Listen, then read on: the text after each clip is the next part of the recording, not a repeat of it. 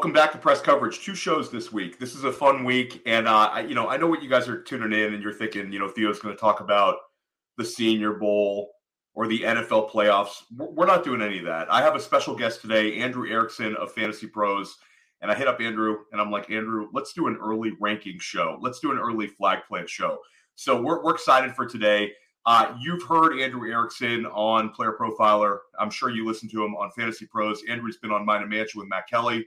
Andrew's come on First Class Fantasy with Billy and I. I believe this is your first time on press coverage, though, Andrew. So welcome. We try to bring in the sharpest guests, try to find actionable information to help you win in fantasy. And I don't care if it's January or whether it's April, this kind of stuff, when we start doing our process and evaluation of players, sometimes it's better when it's fresh on the mind from this previous season. So, Andrew, welcome into press coverage. Let everybody know what you're doing this time of year.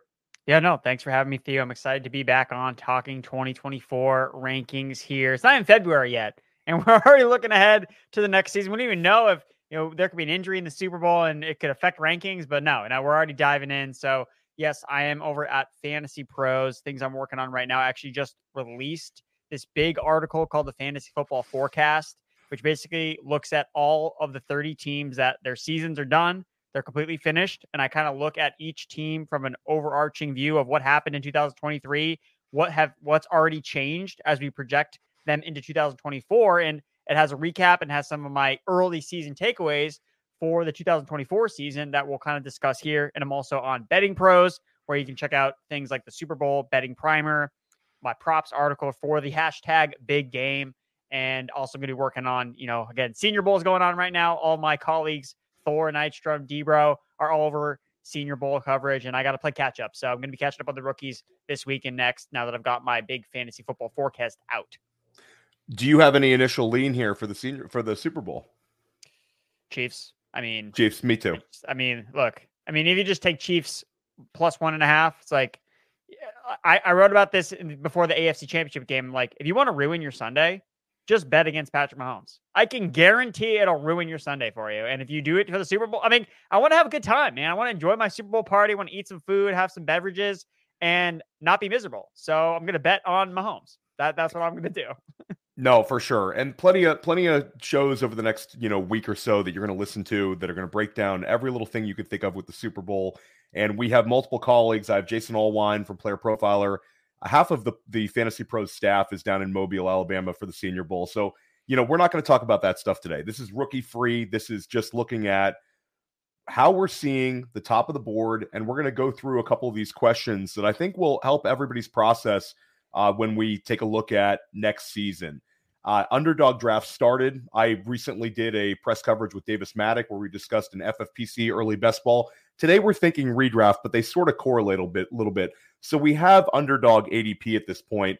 The top five for underdog uh, early drafts right now is Christian McCaffrey, Tyreek Hill, CeeDee Lamb, Justin Jefferson, and Ja'Marr Chase. And I thought it would be great to start the show out. Andrew, let us know your current top five players. You can give them give them us just five guys, or if you want to rank them, that that's that's good as well. So if we have to take a bird's eye view and look at 2024, where are you at right now in your top five? Yeah. So my early top five rankings, I have Ja'Marr Chase, Justin Jefferson, Christian McCaffrey, Breece Hall, and then Amon-Ra St. Brown as my fifth player. Now, I do feel the strongest about the top four guys, and Amon-Ra kind of sliding is at number five. I don't feel as great about. So again, like right after him, I have Tyreek Hill, I have CeeDee Lamb. So that's what those guys are based on you know comparing them to the top five rankings that you had listed off. So yeah, that's kind of where I'm at right now. I I I don't want to be like a prisoner of the moment with some of someone like CeeDee Lamb. I guess that's kind of the hot button player that I don't have ranked inside my top five. And I don't know. I mean, I guess I'm somewhat not skeptical, but yeah, he was wide receiver one this past year. And all it took was Tyreek Hill getting hurt, Justin Jefferson getting hurt, Ja'Marr Chase losing his quarter. Like a lot of things kind of worked in CeeDee Lamb's favor to kind of vault him up to be the number one wide receiver. And to me, it's like, yes, he was very good. He took that step last year but we're not drafting last year's teams. Like we're drafting ahead of time. We're drafting for 2024. So I think that it was really the perfect storm for Lamb last year, whereas everyone else kind of fell apart and kind of opened up the door for him to grab that wide receiver one by default. And I'm just not so and, sure that and by and, and by scoring a lot of fantasy points. Yeah, but you know, Chase well didn't have his quarterback. Jefferson got hurt. He didn't have his quarterback either. Like yeah, and not those guys all over Lamb last year. So so my current top five would be Christian McCaffrey at the top. I would have CeeDee Lamb two overall, then three Justin Jefferson, four Tyreek Hill, and then five Ja'Marr Chase. So that's sort of like we're kind of in lockstep. I, I didn't put Amon-Ra St. Brown in there, but let me just kind of push back. Amon-Ra, your fifth overall. Did you say fourth, Andrew? Fifth. Okay, so my only question would be, you know, we get Ben Johnson back, so we have no questions about scheme change. That's a huge win. Do you have any fears that Sam LaPorta sees a higher number of targets? Jahmyr Gibbs is utilized in the passing game. Maybe Jameson Williams gets himself a consistent, let's say, 18 to 19% target share. And we all of a sudden have Amon-Ra St. Brown sort of being excellent, but not quite as target heavy as last year? Or do you see him as just a that's an alpha? He's he's going in with 150 targets or more no matter what. I mean, I think that he's just an alpha. I, I mean, it's been since day one, since he basically became a starter, where he's gone on a streak of games where he just puts up monster numbers. Like he was on a streak. Um, and I kind of remember this from betting on him during the playoffs and during the the player prop season where he was hitting up 100 receiving yards every single week. Like, and it wasn't even close. Like, yes, we had Lamb do that at, at points last year. We had AJ Brown go on a bunch of streaks, but it was every single week 100 yards, 100 yards, 100 yards, 100 yards. And his, it was just bonkers to me. I was like, are we still like undervaluing Amon-Ra St. Brown? And like he's doing it with okay, Sam LaPorta is obviously a rookie that had a big year, but there's still no one around him that I really think is going to take away targets from a man that all he does is walk on the field and command targets. He's also playing in a contract year. Like yeah. he has to ball out to get paid because he wasn't a first round pick. Like he's not made that much money at all in the NFL. So he has more incentive to absolutely go nuclear this year. And the fact that Ben Johnson is coming back, like that was something I was like holding my breath for. I was like, with all these lines, piece, I'm like, please, please find a way for him to come back to this offense to save Jared Goff from crumbling like what we saw in the second half of his career with the Los uh, Angeles Rams. So for me, Amon-Ra. To me, he just feels safe to me. Like I know exactly what I'm going to expect, but like with Mike McCarthy, I just have this this concern with him where he could wake up one day and be like, you know what? I want to run the football more. Like I, I just believe in Ben Johnson and his offensive philosophy, putting his players in the best position to succeed versus Mike McCarthy, who just happens to do boneheaded things all the freaking time. So for me, that's that's why I lean St. Brown. Yeah, and and Amon-Ra St. Brown. Like you know, early in his career was you know trying to figure out what he was. I mean, there's been I, I there was a prominent uh, you know fantasy analyst last summer who said he's Julian Edelman. I mean, we kind of laughed that one off, and it was not somebody at Fantasy Pros on the record that was or player profiler, but somebody pretty well known in the streets. Um, but he gets you you know ten touchdown catches this year, which I think was a big step forward for him. And then obviously the 1500 receiving yards was also a huge step forward. So I'm with you. It's really difficult to poke holes in Amon-Ra St. Brown. I think Jefferson and Chase, they don't really even need to be discussed. They are what they are. Uh, incredible talents with which could each finish as wide receiver one overall. I think that the one that's interesting is Breece Hall, and that was going to be a, a, question we had for kind of the ranking debates was who is your RB two? It seems everybody has Christian McCaffrey at RB one, but there's a little bit of pushback. Some people might have Jahmyr Gibbs, some people might have Bijan Robinson taking that big step forward but you have Breece Hall soundly inside of your top five. Want to expand on that, Andrew? I just think that Breece Hall is this this immense talent, and you know he was able to still be like fantasy viable to an extent last year in pretty much the worst situation you could put any type of player in in a scenario where he was not only playing in behind a bad offensive line with a horrible quarterback, but he also was coming off a torn ACL injury that we were expecting him to start out the season slow. And what did we see week 18? Again, we don't talk about week 18 enough because it doesn't count in our final fantasy stats, but Breece Hall had almost 40 touches in the week 18 game against the Patriots. I watched it because I was hoping my Patriots would lose against the Jets, and they did. And I, I felt great about it.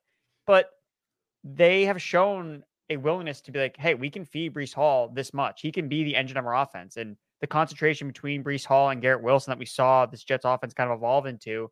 I mean, if we get 75% of Aaron Rodgers. I mean, because the only thing that was holding back guys like Breece Hall was the touchdowns. He just Yeah. couldn't score.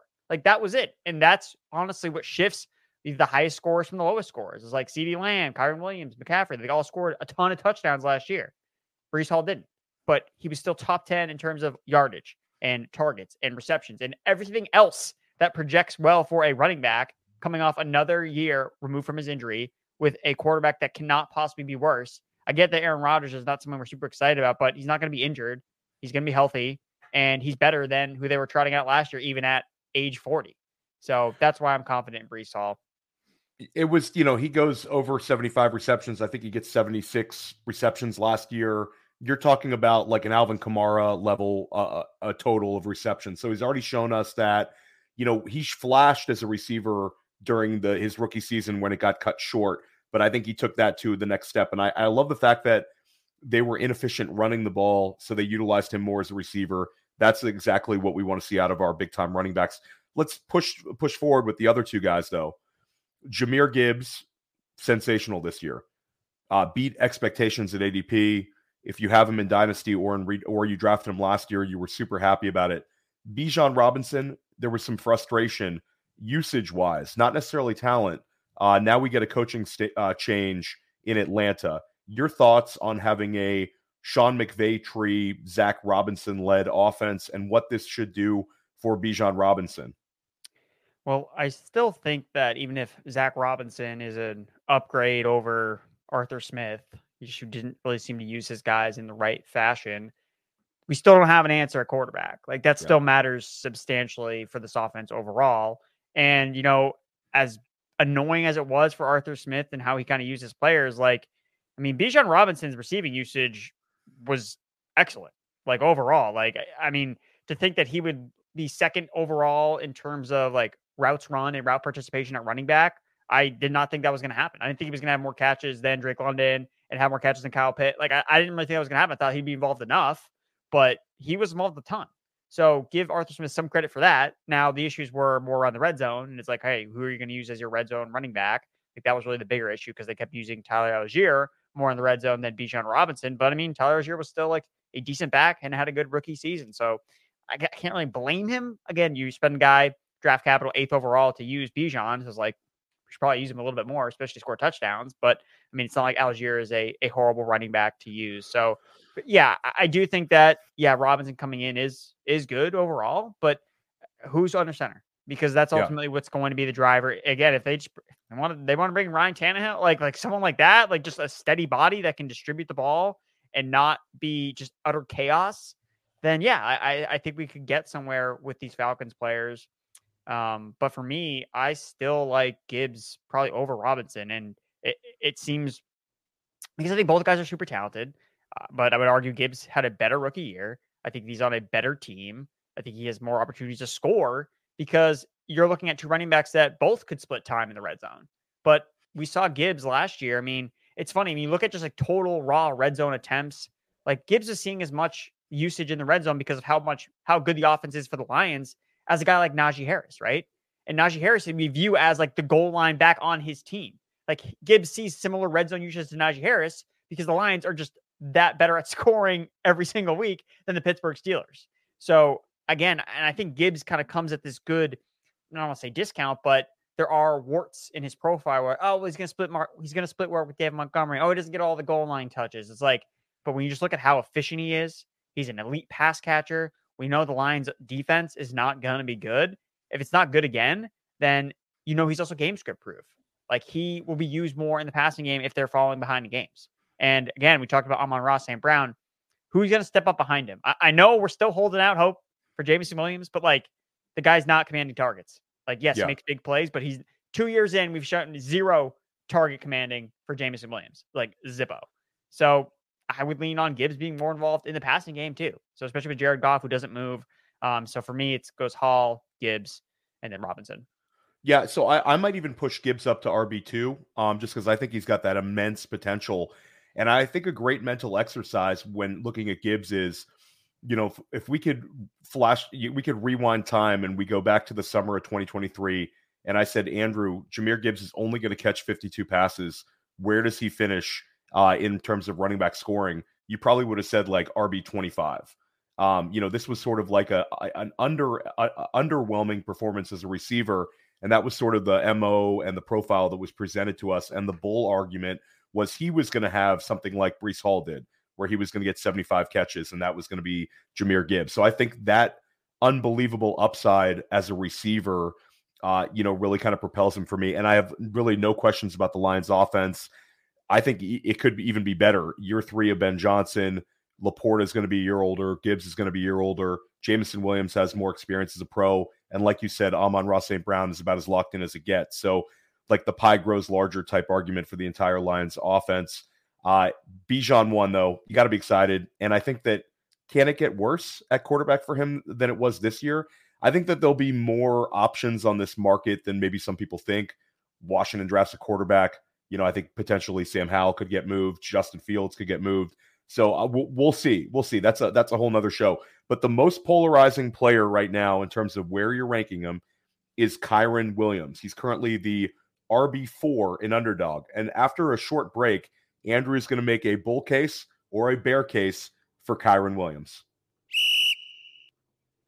Oh, I see it every day online, every single day. Hey, that looks like a great fantasy team in an eight team league. Oh, wish I could be in a league with you, right? Well, guess what? Now you can respond with, sure, let's play on Bettle. That's the beauty of this platform. This new Bettle platform standardizes all position scoring. So you just load your team and you challenge your friend, your colleague, Twitter troll, and you can browse other teams and issue challenges. Bettle is revolutionizing fantasy football. And with code Underworld, you get a $100 instant deposit match plus a free $10. So even if you deposit 20, you get 50. Think about that. So go to Bettle.com. The code is Underworld. Bettle.com. The code is Underworld. Or click a link in the description. It's fun to be right.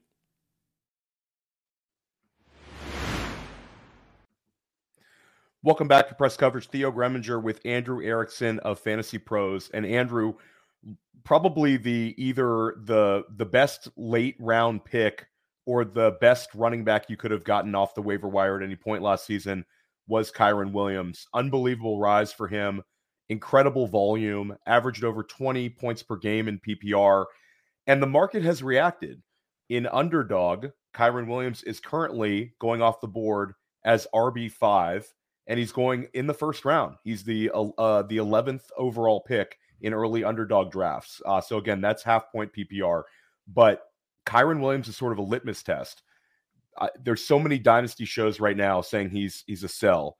There's been multiple early rankings where I either see people extremely bullish on him or incredibly bearish on him with fears that this could be the next James Robinson. Where are you at on Kyren Williams? Was this a situation of the moment and a guy that made the most of a one, you know, essentially a one year wonder? Or is this a guy who could be like a Terrell Davis, um, Alfred Morris type that could hold value for several seasons. Yeah, Kyren Williams is definitely going to be the, one of the most polarizing players to talk about to draft all season long. But I guess where I kind of settle on him with Kyren is look, when he's healthy, like he's going to be a top five running back. Like I have no doubt in my mind that, you know, Sean McVay loves this guy. You know, he was the second most productive running back in terms of points per game behind only Chris McCaffrey last year. So like there's a price where you have to be willing to pay for that player, even though he comes along with some red flags. In terms of, yeah, he doesn't have great great draft capital. Um, the injuries have kind of been worrisome the last two seasons. He got hurt his rookie year, and then he got banged up this past year. Again, he's undersized, 195 pounds. So there are concerns. So I guess for me, it's like I can't imagine he stays at RB4, RB5 all off season long. I feel like he's going to probably be talked down more than talked up because people will get cold feet. It's really about a price point for me with Kyren Williams, where I have him ranked RB4 in my rankings, but I kind of feel like, okay, am I being a prisoner of the moment here? Is it really more about based on the production? And I guess for me, it's like, what are people weighing more? Are people weighing more of his actual production?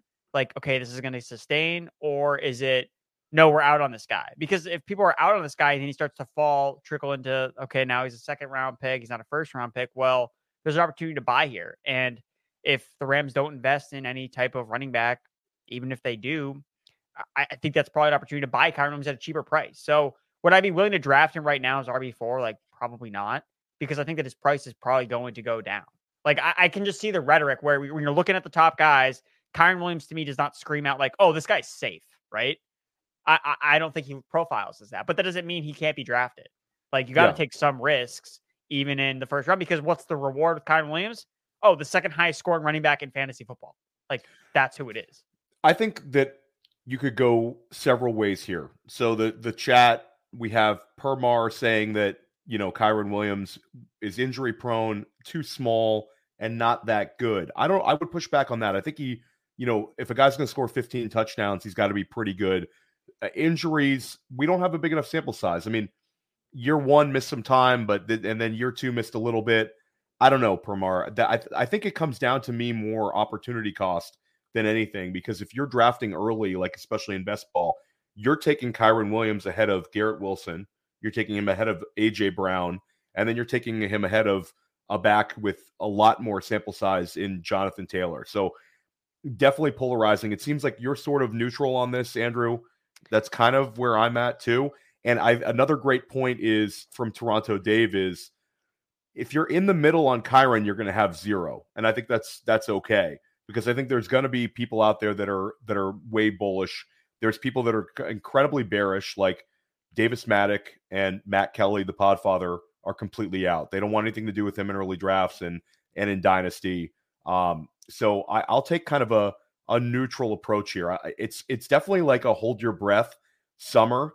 Uh, the entire free agency process and also the entire NFL draft will be like a hold your breath thing. You don't want to see like somebody who can take away, you know, a, a third of Kyren's touches or something like that, uh, which you know could be the the most logical decision for the Rams to add more talent in that backfield to back him up. So definitely a, a hold your breath type thing. And then Kyren Williams wasn't the only back to make a huge leap in year two. We also saw Rachaad White and James Cook and also Isaiah Pacheco take big steps forward. Right now in underdog, Rachaad White's RB10, James Cook is RB12, Kenneth Walker is RB13, and I was actually a little bit surprised to see that Isaiah Pacheco has settled in at RB9. So you have th- four running backs that are heading into year 3 that all took big strides in year 2. So between Pacheco, Walker, White, and James Cook, which would be the player that you're sort of most excited about heading into the offseason, Andrew? I think for me, it's probably James Cook. Um, just kind of looking at the coaching changes that they've made in terms of bringing back Joe Brady. You know, we saw Cook really explode in the Bills' offense, get more involved. He was second in carries per game, four targets per game, three catches per game, 181 touches from week 11 onward. That was 20 touches per game, nearly 16 expected fantasy points per game. That was ninth, and 14 point, points per game, which was 13. So he was pretty much doing where he's being ranked, and that was accompanied by zero, like no touchdowns. Like that, like that's the thing with James Cook. I think at worst, okay, he's going to be a low end fantasy RB one because we know he's explosive. We know he can make plays as a rusher and a receiver, and it's just about does Josh Allen score 15 rushing touchdowns or not? Like that's how it gets flipped. Is if James Cook ends up scoring those touchdowns, oh, there you go, you have a top five running back. Like that's how it happens. And again, with touchdowns, sometimes they're hard to project.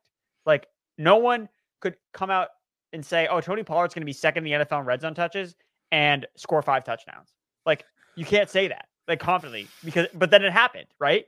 So with James Cook, if for some reason they dial back Josh Allen as a rusher in the goal line and it just changes, and then they use James Cook more in that role, Tavius Murray's going to be free agent, so he's gone. He had a he had a bunch of carries inside the five yard line and never could score. So if those Yeah. carries go to James Cook, okay, boom, now you're cooking with gas. You have a running back who can get there as a low end RB one without touchdowns, and now you're layering in touchdowns because ultimately, again, we talked about it at the beginning of the show. The guys that post the elite seasons, they do it because of touchdowns because they use get insane red zone usage. So if James Cook falls in the positive side of that type of variance, then that's how I can get excited about him. Whereas with Ken Walker, with Rachaad White, we have new offensive coordinators coming in. We don't know who the Seahawks offensive coordinator is going to be. Um, Zach Charbonnet wasn't great as a rookie, but I think it's still telling that he still played a lot. Like Yeah. he still played a lot of snaps. And that's something I always try to remember You know, we talked about this when we faded Alexander Mattison to oblivion last year, where this dude could never get on the field unless somebody got hurt. That's telling. But when someone's on the field alongside the starter, it shows that, hey, he actually might be good. Like, why else would they be playing him, even if he's not always getting the ball necessarily? So I think it's telling that Charbonnet was at least play a lot as a rookie, you know, out snapping Ken Walker in a lot of games at different times during the second half of the season when he was healthy. And then Rachaad White, does this Bucks offense just take a step back without Dave Canales? Like, yeah, that's a big concern for me. We saw the Seahawks offense kind of take a step back after they lost him. Um, Baker Mayfield, again, played well above expectation this year. Okay, well, now he's coming back with expectations, assuming that he comes back to Tampa Bay. Now, what does that mean for Rachaad White? Do they add more competition to Rachaad White? Because look, if they had any other running back last year besides like an injured Chase Edmonds, Sean Tucker, like these dudes that just can't flat out play, they probably would have tried somebody else besides Rachaad White. As as proud as I was to be Rachaad White stand last year, like I was worried the first four weeks in. I was like, oh man, this is not looking good. But they had no one else to turn to. So I think for me, it's James Cook that I'm probably most excited about because he gets Joe Brady back in. Just hoping that, hey, this is the year he gets lucky with touchdowns and that kind of vaults him up inside the top five versus being, um, you know, in more of that 10 to 12 RB range.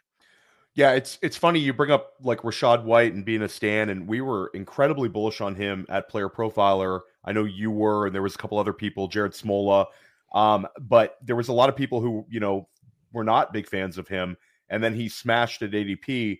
But now it's this huge correction where if you want Rachaad White, you're drafting him inside the third round as opposed to last year where we're getting him in the sixth round. So it's the same thing with James Cook and the and the huge correction for Isaiah Pacheco. The one thing I would push back on the Ken Walker uh Charbonnet is Ken Walker, you know, he's given us like 17 uh, rushing touchdowns as a pro. He's very effective as that, effective on big plays. There's a chance that the new offensive coordinator might not want as much of a committee backfield and might lean into Ken Walker. So I think he's got kind of a big range here. How about some older running backs? Is there any older running back that you think's a little bit under the radar? Um, you know, I'll throw out. Are you completely out on Austin Ekeler? Are you completely out on on Derrick Henry? Guys like that, where we've got a little bit of question marks. Would you be worried about them in early drafting? Yeah, I, think I'm worried about them in a vacuum. I will say that I think that w- one of these running backs, if they end up in Dallas, I think oh, would yeah. be in a situation where they could just. I mean, if Derrick Henry is on the Dallas Cowboy, like, like, oh my god, like that could be something that could be something that could work. I, could just see that work and that be a situation where I would I would buy the situation more than the aging running back per se. Um, but where I don't know where their landing spots are, yes, I'm, I would definitely say I'm out on those guys. But the guy that I like, who I feel good about his situation, is James Conner. Look, he absolutely smashed when Kyler Murray came back last year, week 10 onward, RB7 overall, RB6 in points per game. And I get the rhetoric around James Conner is always about the injuries. Yeah, he plays running back. So yeah, yeah, he gets banged up a lot because he plays running back. But I, I think that when you're looking for offenses that could perform above expectation, I'm looking at Arizona. Like yeah. this is an offense that every game that they played, and this is coming from my betting background from last year, every game they played in Arizona went over the projected total. Every game was a shootout in the desert. Every single game in Arizona was a shootout. Like this offense can score points, and their defense still has a lot of work to do. So I think this game, this offense can be fun. And James Conner is in a contract year. He's 29 years old. What are they going to do? Feed Michael Carter? Feed Emari Demercado? No, they're going to just feed James Conner like they've done the last three seasons. So I like James Conner, especially with I don't know what his ADP is. Can't imagine it's super high, but with Kyler Murray back, this offense could be top 10. And I want the running back who gets the bell cow usage in that backfield. James Conner currently RB twenty three um, on underdog and free in dynasty if you want a source oh, of yeah. like right. you could you can offer him a third. People every offseason, it's an annual tradition that people think James Conner is just dead in fantasy. And then the next year he puts up RB two numbers, and then we have this same conversation again. um, but you know, we looked at guys who produced in year two and then we saw, you know, with Bijan, Jahmyr Gibbs, and De'Von Achane, there's a, certainly a ton of enthusiasm for those guys right now, all going within the first like 18 picks on underdog. Is there a rising year two back that you're really excited about that you could potentially flag plant or we're just super excited to see how the offseason goes? A guy who could take a big step forward in terms of fantasy scoring next season. At running back specifically, a second. Oh yeah. Guy? Oh, well, so I'll say I'll, say the guy that I'd loved it for you to to get your uh, thoughts on is Tyjae Spears because Tyjae oh. Spears I think is is in fuego right now and enthusiasm for him in dynasty and also as a potential best ball and redraft asset. If Derrick Henry signs with you know, let's say the Baltimore Ravens, which is my dream destination for him, or your dream destination, the Dallas Cowboys. How do you view Ty- Tyjae Spears? Could he be this year's James Cook, Rachaad White, or should we temper expectations a little bit? No, I, I, think you hit the nail on the head calling him this year's Rachaad White. I, I, think that the parallels are like uncanny to a point where I can see like how you write the fade narrative of Tyjae Spears, right? Oh, well, the Titans is going to suck. They can't block. They have a horrible quarterback. Like all the same things you're saying about the Buccaneers offense, same exact spiel. You just say it for the Titans offense. They're going to be losing in a bunch of games. And I'm like, okay, so you're telling me I can get an explosive running back that, again, as a rookie, showed that he can get on the field alongside Derrick Henry. He was out snapping Derrick Henry seemingly every other week. Now, he wasn't out producing him in terms of rushing, but he was still on the field. They were finding ways to get him the ball. He had the 12th highest route participation as a rookie at running back, 48%. He was running a route almost half the dropbacks. And who's coming in? Brian Callahan. What do we love about Joe Mixon so much in that Bengals offense? Pass game usage. And he wasn't even playing on third downs half the time. Joe Mixon was always involved heavily in the passing game. And when you look at the Titans offense, who are you throwing the ball to? You have DeAndre Hopkins, who's getting older, Treylon Burks, uh, Nick Westbrook-Ikhine, uh, Chris Moore. Like they don't have anyone to throw the ball to except Hopkins and Spears. So he's going to be involved a ton in the passing game. So if they're trailing in games, that's what's going to happen. He's going to get peppered with targets. And Callahan coming in, we saw this Bengals offense shift dramatically last year because of the injuries on the offensive line, because of Joe Burrow's injury. What did they do? Get the ball quick. Don't let Joe Burrow get sacked. Will Levis was a sack machine last year and in college. I think Callahan coming in is going to indicate that, hey, we're going to get the ball quick. And what does that mean? You get the ball to your running backs in space. So I think that being aggressive on Spears is the right thing to do right now, assuming that Derrick Henry doesn't return. I know that they've said, oh, well, you know, I could be open to a return. It's like, yeah, I could be open to a lot of things too. But it's like, it's probably not going to happen. I mean, he, he literally had like a goodbye speech written after the game and his last game played. So I don't think he's coming back. And I think that Spears is set up to be this year's Rachaad White for all the reasons I kind of listed out. You know, I think the situation is really perfect for him to be potentially a low end fantasy RB1 or our highest expectations to basically match what Rachaad White was able to do in his second year. Yeah, and I think that the guys that you want to bet on in early best ball are the guys that can catch the ball. I, I think see the chat bringing up the fact that there's a lot of TBD landing spots for free agents as well as the NFL draft. Uh, this is, I think that the running back class is a little bit beat up right now, but there's a lot of a few guys I think will end up being day two picks that we're going to like more as the summer moves along. But the guys that I would also be looking at, Chase Brown, I think is interesting because he showed explosiveness and the ability to catch the ball. Roschon Johnson could take a step forward. Uh, those kind of guys interest me. And then I got, I think the guy that's kind of falling under the radar is Ty Chandler, who actually finished the year strongly. And it could be another committee backfield in Minnesota who knows which way they're going to go, but we know it's not Alexander Mattison as a guy you want to bet on. But we could talk running backs all day. We we can go right back to LA and the wide receiver that's steamed up big time and deservedly so uh, is Puka Nacua. But Andrew, this is a guy that we that was the, one of the greatest waiver wire finds of all time. But now you have to draft him at eight overall in underdog. He's going to be a lock first round pick. Are you in or out on Puka Nacua as your first round pick uh, if we were drafting today? First round is steep. Uh, yeah. I will say that much. I, I, think that I'll probably pass on him as a first rounder. Um, I think there are probably better receiver values that you can get probably in the second round.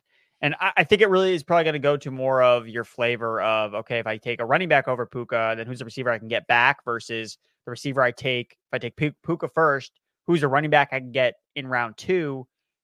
I, am going to envision that I don't like that as much. That I'm probably going to like going after the running back first before we start to kind of see like a cliff where again I kind of see it between like that Jonathan Taylor, Travis Etienne like kind of range. Like after that, I kind of start to see like the cliff fall a little bit with running backs where I start to get more concerned about, you know, what their workload is going to be like, how productive they're going to be. Whereas receiver, we know that especially at the top, like it's really hard to find like major differences. Like, so what's Puka's ADP uh, for receivers specifically? Wide receiver six. He is currently wide receiver six. Yep.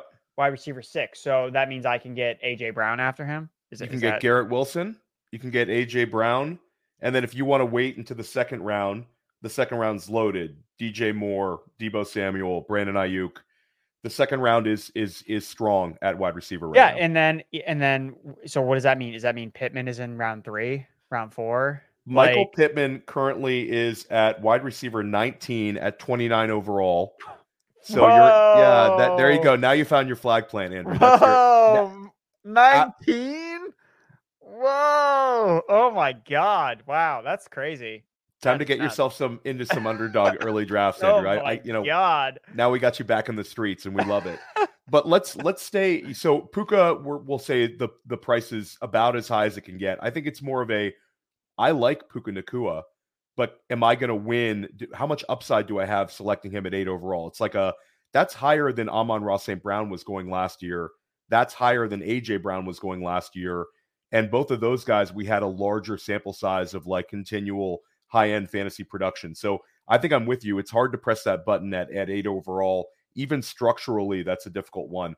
One player that the market has not beat up as much as maybe I anticipated is Stefon Diggs. Stefon Diggs is currently going at 25 overall at wide receiver 14. It was like a tale of two cities. He started the season on an unbelievable tear and then finishes it in horrible fashion. Gave us like multiple weeks where he's scoring less than 10 uh, PPR points. Uh, doesn't do anything in the fantasy in the NFL playoffs to kind of leave at least a, a fond memory in our mind. So we've seen him kind of regress. And you bring up the Ken Dorsey that sort of shifted from a Stefon Diggs offense to a James Cook offense in terms of fantasy production.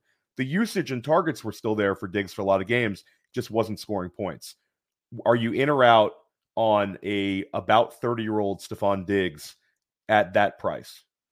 At that price, I, I don't want Diggs. Not at not at wide receiver 14. Like I, I need I want the Mike Evans discount with Diggs. Like that, that's what I'm looking for here, folks. Um, because like you said, and this is back to back season where he's finished badly. Like yeah. last two years ago, he finished badly, and we all kind of put the blame on, oh, well, Josh Allen, he's dealing with this shoulder injury thing.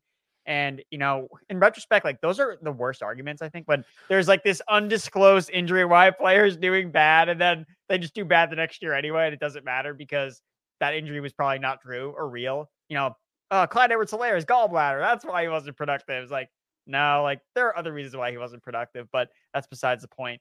Um, look, week 10 onward, Khalil Shakir had more receiving yards than Stefon Diggs did. Yes. Like that, that is a major red flag for me, again, I do think that there is a price where you can get Diggs and you should take him at that price. But at wide receiver 14, it's not low enough for me. And again, it's the Mike Evans rule that I'm trying to remember from last year. It's like Mike Evans was a stud. He was always a stud. He had one bad year, but the opportunity was still there for him. And then he delivered upon that opportunity the following season. So again, like you pointed out, Diggs was getting all the opportunity, just really, really inefficient.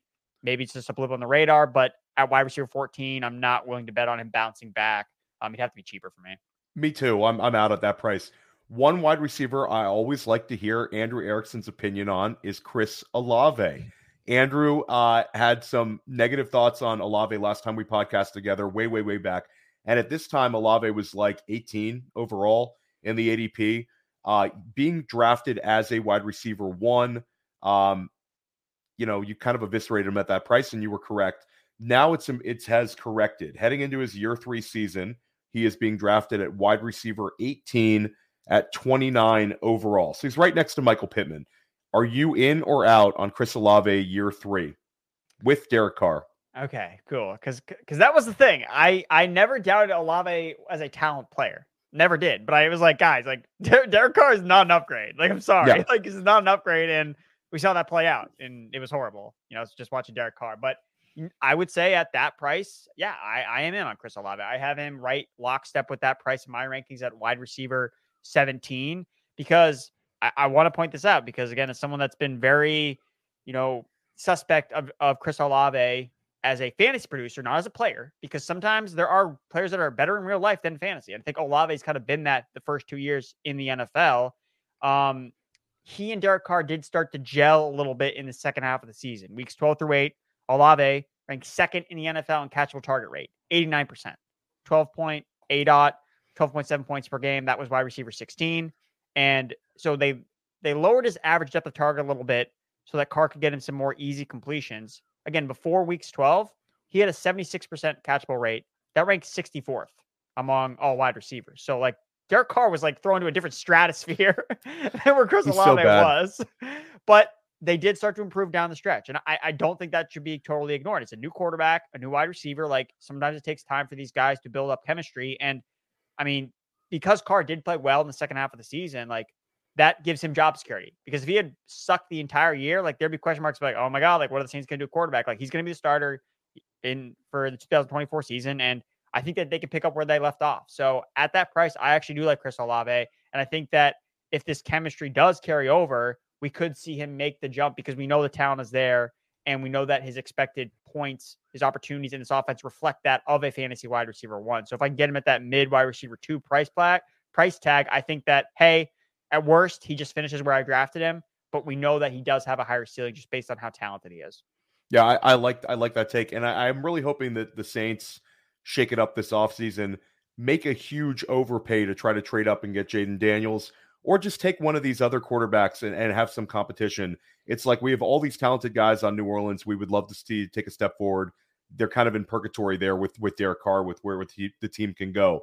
But uh, we talked about Puka Nacua, but the the other wide receiver who's gained the most underdog value uh, over the course of the last year by far is Nico Collins. Nico Collins is steamed all the way up to wide receiver nine in early underdog ADP. On the flip side, Tank Dell is wide receiver 21.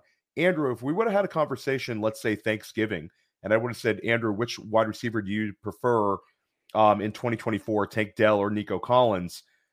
I think we both would have been on Tank Dell. I, you know, I'm not trying to put words in your mouth, but Tank Dell had an unbelievable season in terms of points per game. Gave us like five games over 20 points scored, PPR points, and then unfortunately gets lost for the season. On the flip side, Nico Collins ends the season extremely well, gives us two games of like 190 receiving yards, catches a touchdown in Houston's big win over Cleveland uh, in the NFL playoffs. So, like, the steam is on Nico Collins and Tank Dell, it's still there. He's a wide receiver too, but not quite as much. Which one do you prefer? And are you in or out on either of these players at ADP right now? You know what they say, Theo, about steam? Uh, sometimes get you get burned uh, That's by right. steam. And I think Nico Collins, a wide receiver nine, like guys, like you can't just copy and paste what we saw at the end of last year and be like, all right, well, he's going to do the exact same thing again. Like, I, I, no, for me, it's Tank Dell. Like, I think that at a value, it's it's so obviously him as the superior guy to draft outside the top twenty wide receivers. And like you mentioned, not putting words in my mouth, no, but I would have been lockstep with you right around Thanksgiving. Like it was debate. It was like Collins, Tank Dell. Like, oh, which one do you pick? Because when you look at when they played together, they played eight games together when they were both healthy, and the production was pretty much identical, like right around 14 points per game. It's 13.9 for Collins, 14 points per game for Tank Dell.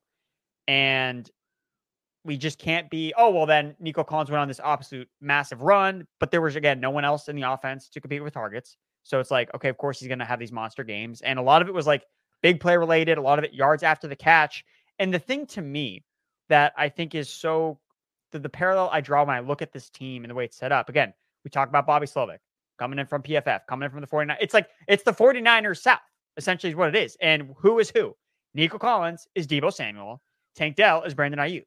And throughout that Deebo Samuel Aiyuk uh, debate, I've always been on the Aiyuk side because I always felt that his type of production as a more traditional down the field air yards type of wide receiver was much more sticky year over year than someone like Deebo, who is all yards after the catch. Yak, yak, yak. Like that's how Deebo Samuel wins.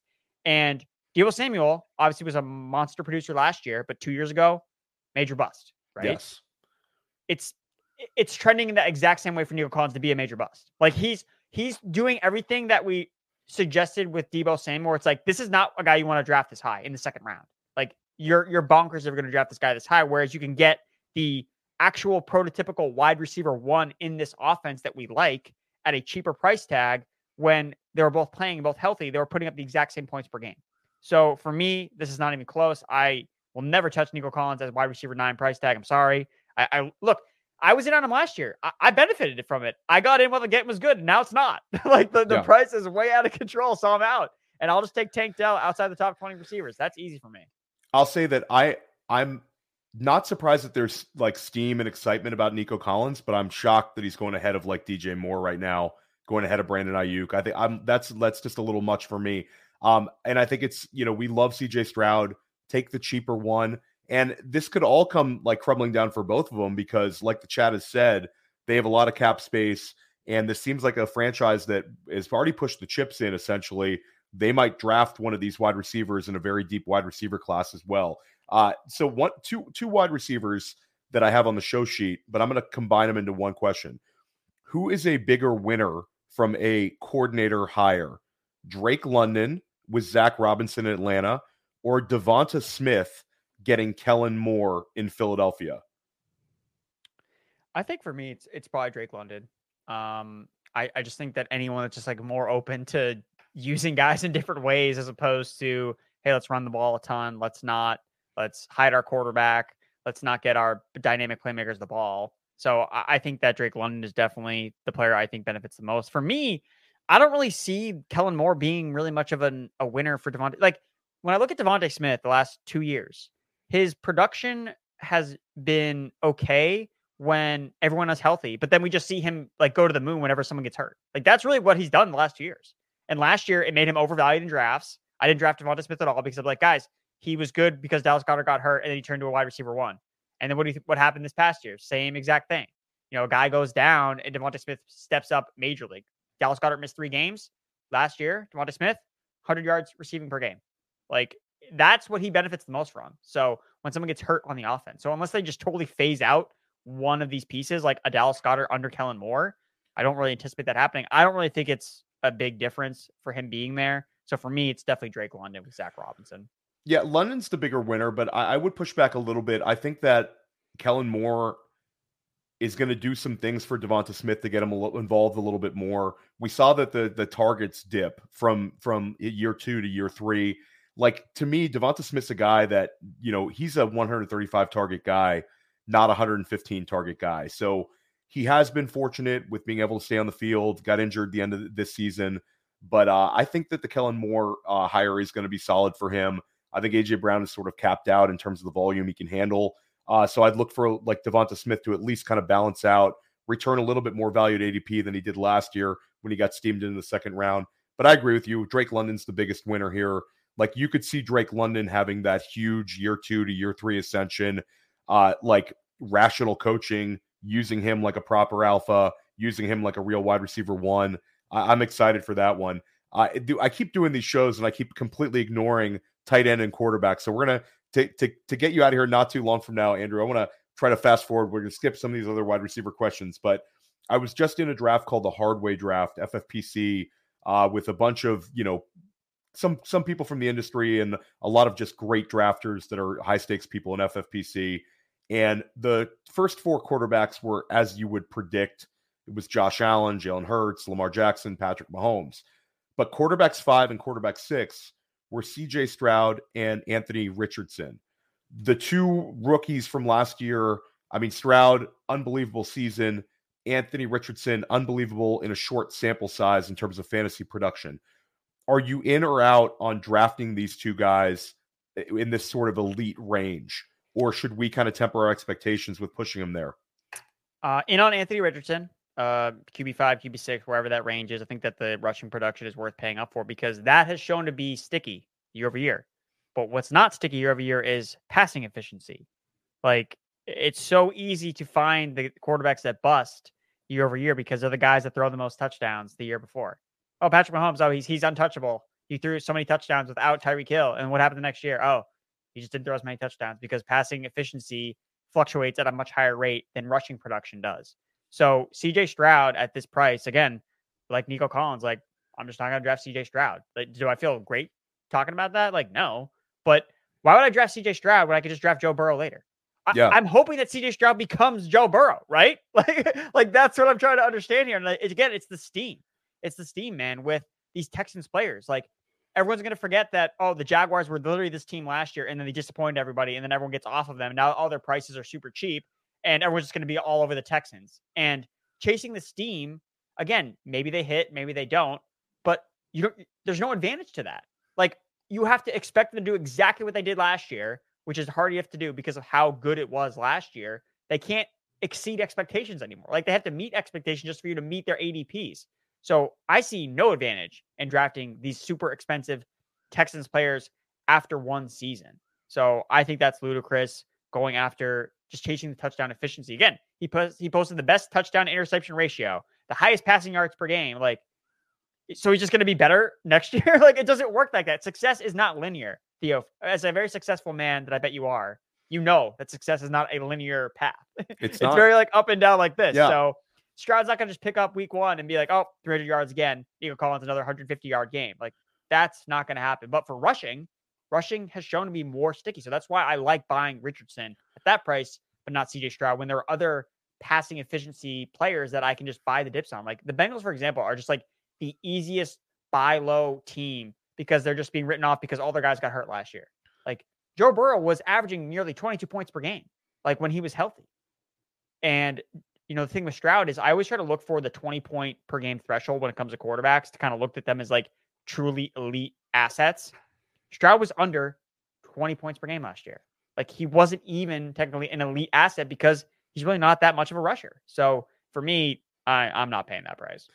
Yeah, it's it's actually kind of shocking how high up he's been steamed. I thought that could have been maybe a one-off draft. Uh, you know, I was in where somebody wanted to flag plan him. There's a bunch of people flag planning. I flag planted a couple guys, but then I see the early underdog returns and like you bring up Joe Burrow, CJ Stroud is going 25 picks ahead, more than two rounds Oh different. So God. it's I'm with you on Anthony Richardson though. I think like if we have a mental exercise, if you're going to draft one of the first four, you're betting on those guys finishing as QB one. It's in the range of outcomes for several of these guys. We've seen it. You know, we've seen Lamar Jackson, we've seen Josh Allen do it like three times now. You know, certainly Patrick Mahomes if he gets the weapons. But when I'm drafting in that quarterback like five through nine range, then I really think I need to bet on that player being QB1 overall material. And Anthony Richardson has that in his range of outcomes. Stroud's not going to give you the, that rushing upside that he could do it. He'd have to throw, you know, 55 touchdown passes or something to do it. I mean, So- that's what the underdog drafts are expecting from Nico Collins. So yeah, that's right. That's right. The Houston Steam. Uh, Jordan Love, though, has settled in as QB 11. He was quarterback five overall last season, and he had seven quarters of tremendous play in the in the playoffs. So he's, you know, and let's let's you know remind everybody those were road playoff games as well. Flawless in Dallas, and then made some very very good plays against San Francisco before kind of whittling away in the fourth quarter. But young weapons last year. He had all first and second year players at tight end and wide receiver. Finishes as QB five. Gave you some nice rushing production to go with you know solid passing production. Now he's QB eleven, so he's going ahead of Brock Purdy, going ahead of Kyler Murray. Where are you at on him at that price? Do you think that makes sense? I do. I, I like this price. I think this is a good price for Jordan Love. I think that it helps capture a lot of his upside that he can offer. Again, second in the NFL in passing touchdowns last year, 32 as the first year as a starter. Like he's not. Why is he not getting like CJ Stroud love? Again, he's not a rookie, but it was his first year starting. He's still a young player. Isn't he younger than Kenny Pickett? Like, isn't he like he's got to be younger than Bo Nix? Like, I know that guy's super old. Um, but no, I, I think that Jordan Love is a great pick at QB 11. He's someone I'm circling on early drafts, early draft boards at quarterback. You look at what this team did, and part of the reason why he was so successful is like this team was throwing in the red zone so much. That's why when you look at red zone targets, end zone targets, target inside the 10 yard line, you're going to see if you like filter any type of data set by those numbers, you're going to see like 10 Green Bay Packers players, just like Romeo Doubs, Chris, Christian Watson was like top 10 in end zone targets despite playing half the season. like he played nine games and had like 16 end zone targets because this offense is focused on throwing the ball in the end zone. And that's what happens when your running back is hurt all year and you have AJ Dillon as the other starting running back. So unless they do some massive shakeup where they're going to bring in this like goal line bruiser where AJ Dillon's a free agent, like he's gone, like he's not coming back. So Aaron Jones, not necessarily a goal line back, but someone that they can use just to make the offense better overall. I, I love Jordan Love at, at QB 11. I'm, I'm in on Jordan Love. I'm in on Jordan Love in redraft, best ball, and also dynasty, where you know Andrew brings up his age and the fact that he's also doesn't have a whole lot of experience as a starter. And like we talked about, like Green Bay could also go out and get a weapon for him, whether it's the draft or free agency. They certainly have the cap space to do so. Uh, I think it was Andrew Cooper referenced that it was every single wide receiver and tight end collectively. Like he named like seven of them, including like the Bo Meltons and even below Bo Melton. It was like eight guys total had less of a cap hit than Allen Lazard oh, did yeah. last year. So like they have all sorts of room to to grow in terms of like what they can do to bring in to support Jordan Love. And if he has a healthy Aaron Jones, that's also a little bit of an X factor because you know that that will help a young quarterback as we saw in the playoffs. Aaron Jones has a lot of gas left in the tank. Uh, one other quarterback, Trevor Lawrence, last year was the guy that a lot of people were betting on as the big player to bet on. He was getting drafted in like that QB eight, QB nine range where people viewed him as a guy who could give you potential top three production at a, a pretty high ADP, but not an overly inflated one. He'd taken such a big step forward in year two. Year three, very disappointing for a lot of people. Um, ends the year with 21 touchdown passes, 14 interceptions. Where you at on Trevor Lawrence at QB 15? Does this intrigue you as a get right season for him? Or is he sort of just a purgatory guy that belongs in like this QB 10 through QB 18 range? No, I, think this is a good right spot for him. I, I like it. QB 15. This was his points per game average last season. Was QB 15. And I like to point out his points per game was still better than the year before. Like I thought drafting him last year didn't make any sense. I I didn't understand why he was someone that we were like fuming up boards as this guy you have to get and get the added Calvin Ridley and all these things. But like it's the same thing that we're doing with Stroud this year. It's like it just doesn't work in that linear way, especially with guys that don't show the elite ceiling. Trevor Lawrence, another player, had never flashed the 20 points per game threshold, and then he disappoints, right? But if you anyone that's watched Jacksonville play last year, they left so much production on the table. Like it's a bonkers to think about what could have been their offense had things actually kind of worked out in a few different ways. I mean, just watch Calvin Ridley highlights and lowlights. Like the guy like could have had he could have had like the wide receiver one overall season yeah. if he wanted to, but he didn't. Like that's not how things worked out for him. But there's still a lot of weapons on this team. They fixed their offensive line, get a little bit healthier. Trevor Lawrence obviously was really banged up. You know, one of the reasons I was really super on the on the Jaguars specifically, I was like always hesitant to buy all in was two years ago they were one of the healthiest teams in the NFL. And what happens year over year is that just doesn't happen. Like your injuries regress. And what do we see this year? Injuries all over the place. Like offensive line to Trevor Lawrence, and, and that negatively impacted them. So I, I think this is a classic case of everyone was a year too early on the Jaguars. And this is the year now that they're all discounted after being so expensive last year. This is the year to buy the dip on the Jacksonville Jaguars. And, you know, I told Andrew I'd get him out of here in 55 minutes. We're uh, coming up on an hour. So we're going to go tight end roulette and we're going to do quick, quick questions. Your current tight end one heading into 2024? Mark Andrews. Okay, so we're on Mark Andrews. Sam LaPorta is currently going off the board as tight end one overall, 37 overall on underdog. In FFPC tight end premium, he's at like a one two turn. He's going well ahead of Andrews. So push back a little bit. Make the case for Mark Andrews in year two under Todd Monken over the red hot rookie Sam LaPorta. Well, before Mark Andrews' injury, he was the tight end one in terms of points per game. Like I, I, we have a bigger sample of Mark Andrews being an elite producer. Again, Sam LaPorta has had one really great year, excellent year, historic rookie year for a tight end. Um, but tight ends are players that are more likely to get hurt, right? You know, that's something I looked at when I was looking at tight end busts. It's like if you don't want to take the risk of drafting a tight end early, it's because they get hurt a lot, just because of the nature of the position. We saw Mark Andrews get hurt last year, and LaPorta was healthy for most of the season. See if he can keep that up uh, into year two. David Njoku red hot to end last season with Joe Flacco. He's settled in at tight end eight, so not like crazy, but certainly higher than we've ever we've seen David Njoku being drafted for the last few seasons. In or out on David Njoku as a guy who can keep up this sort of high end tight end production and give you a potential top five tight end season. I'm in. Uh, last in. few seasons, Njoku second, only Travis Kelce in total red zone targets. Second. Tight ends are like wine, guys. They age, they age well. It's not like other positions.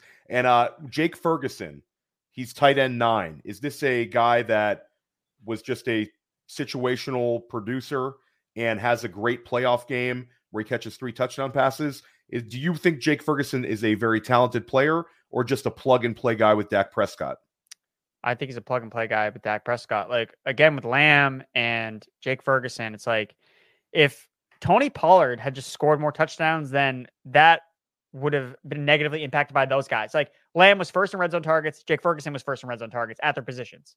Like they're not going to be in the red zone nearly as often, I don't think, next year, just because of general regression. And whoever the running back is, maybe it's not Tony Pollard, but whichever running back is in Dallas is going to score more touchdowns than Tony Pollard did this year. so that's going to negatively impact the receiver and tight end that were benefiting greatly from all those red zone opportunities. Dalton Kincaid currently going off the board at tight end five. Trey McBride cur- currently going off the board at tight end six.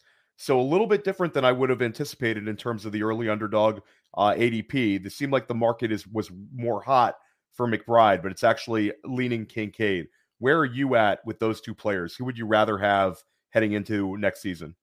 Oh, that's that's easy, Trey McBride for me. I, I don't think that's even close. I'm I'm very shocked by I, I was shocked by Michael Pittman's ADP, but I, I am generally shocked by McBride behind Kincaid. Yeah, that one I'm that one I'm I'm actually very shocked at as well. He went off the board as tight end four uh, in our hardway draft. I think uh, I took him at the I think I got him at like the 312, which was uh, we've seen him going off the board a little bit higher in some of these FFPC leagues. So the FFPC market, obviously tight end premium, is value him him him more than what we're seeing on underdog. But Andrew, I've I've kept you now over an hour. This was awesome. I can't wait to chop it up with you this offseason a little bit more, whether it's first class fantasy or press coverage. Got to tell the Podfather to have you back on, but we're going to give him a time limit as well. No, no, no two and a half hour mind a mansion. Don't worry, don't worry. But let everybody know where they can find your work, Andrew.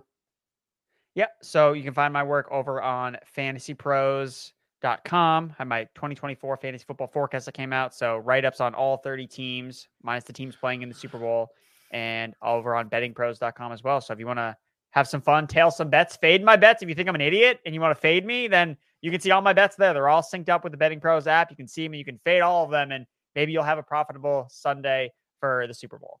Don't fade Andrew, guys. Don't fade Andrew. You want to listen to those player props. He's really good at those. Uh, check out his work over on Fantasy Pros. Make sure you're following him on Twitter. Andrew's dropping sharp work all season and all off season.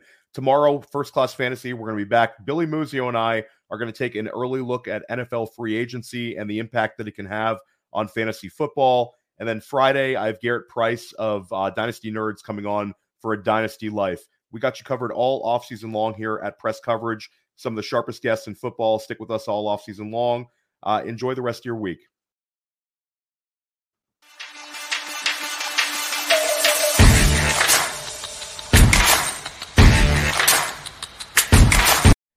Hey, I want to take a moment to thank you for tuning in. It's important to me that all of our media be free. This is only possible because of you allowing a true independent sports media enterprise to thrive unlike any other in the business.